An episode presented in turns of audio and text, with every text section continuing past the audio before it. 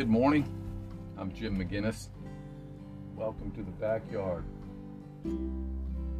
I'm waiting for the uh, sirens to stop and the planes from flying over so I can tell you a story about our beloved great black lab Indy. I hope you enjoy it.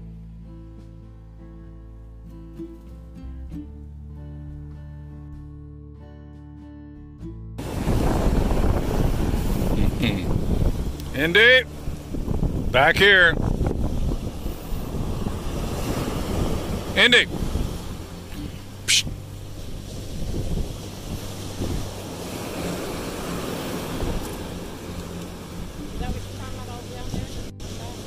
Yep. Far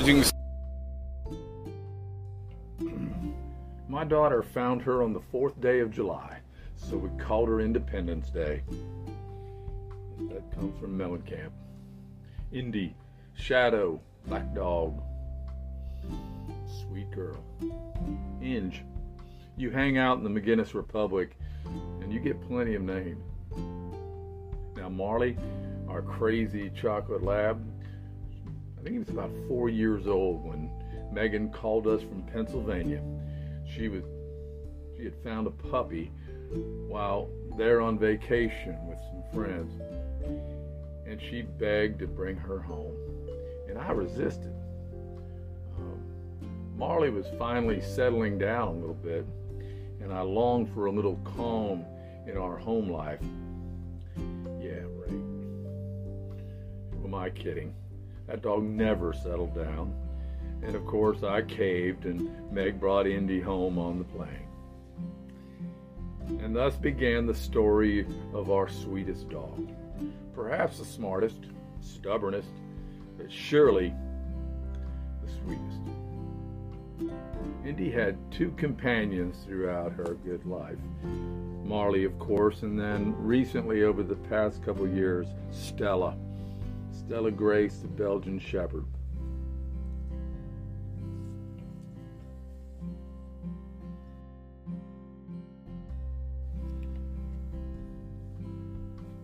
While some dogs greeted visitors with barks and growls, Indy would bring you a stick.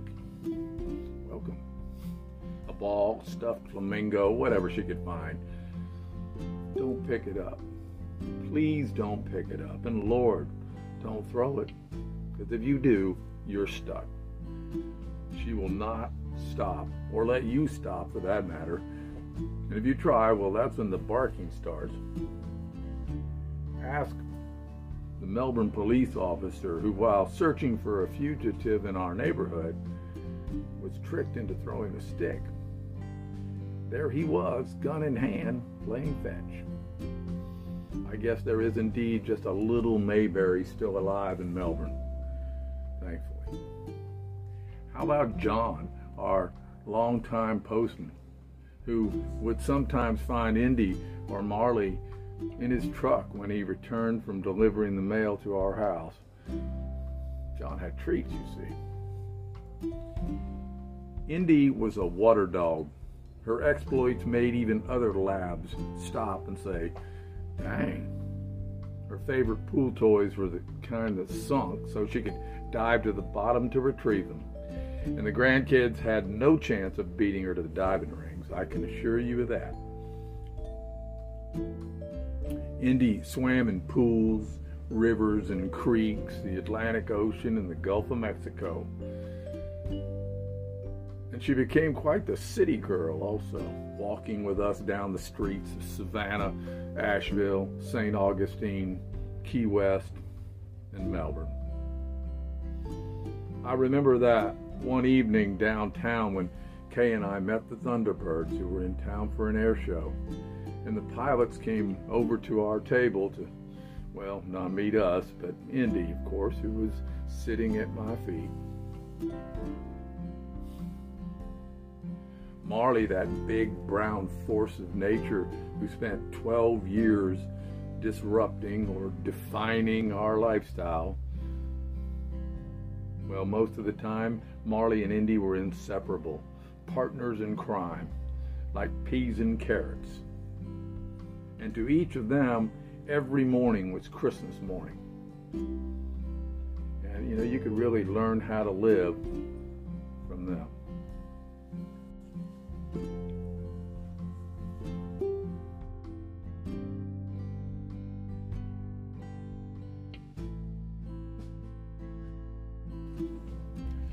Like most dogs, they love to ride Jeep, trucks, you name it. Their places were right beside me, unless Kay was with us, and then they got relegated to the back. But um, most of the time, Marley was on the front seat, riding shotgun, while Indy either had her head out the back window or was standing on the center console, oftentimes pressing herself against me uh, so close to me that I had little or no peripheral vision. That might explain some of my erratic lane changes through the years. Both Indy and Marley loved beaches, ball fields, and the mountains of North Carolina, and taking the boat to the Spoils Islands. Oh, how they loved that, heading south.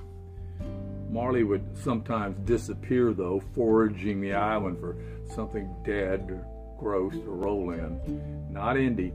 She spent her time racing up and down the sandbar, chasing sticks, of course. And she has passed that torch on to Stella. I remember how those dogs never left my side when I was sick. Dogs seem to have a particular instinct about such things, and I owe them a debt of gratitude. Kay would say they never left your side when you were well either, Mac, and I admit that's probably true. We were tight. Wherever I was, they were there. On the boat, in the yard, in the recliner, even in the bathroom for crying out loud. On rides and walks or just evenings out on the porch where I told them my thoughts. Of course, on baseball, football, politics, and poetry Marley would just sit there and give me a big guttural sigh. But Indy would stare up at me with those dark eyes as if to say, just get along with it all. She'd position herself right by my chair so I could reach her ears while I rocked.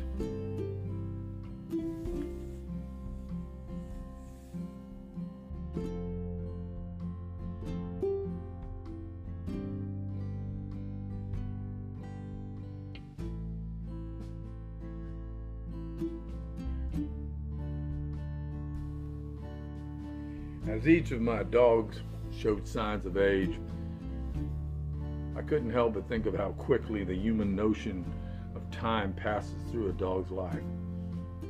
I could see in their eyes, though, an understanding of time that I myself could not grasp. It is perhaps what John Muir called a practical form of immortality. Well, losing Marley threw us all for a loop, and including Indy. Uh, it was a tough time there. But when Stella came into the family a couple years ago, Indy sprang to life. Second puppyhood, let me tell you.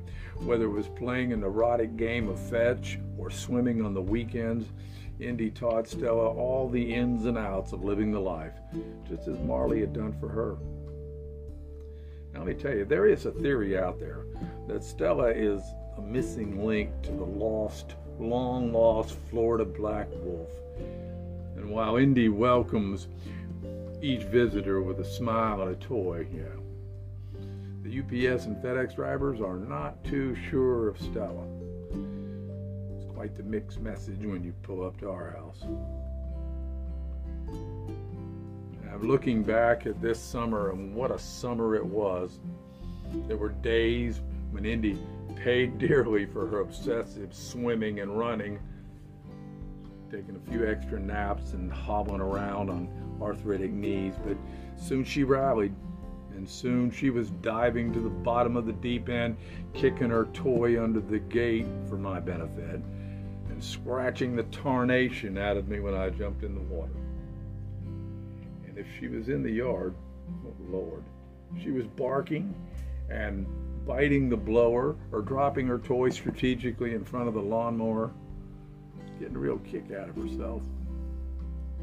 I'd be semi busy at times, and I could feel this black dog staring at me, as only she could do.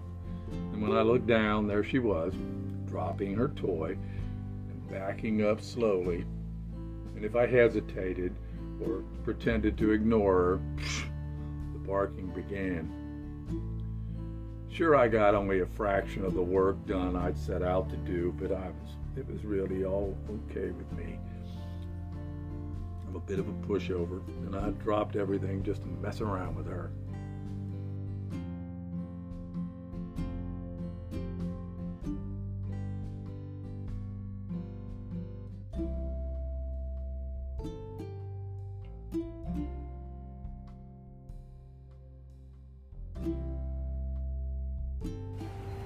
Few weeks ago, we said goodbye to Indy right before Christmas.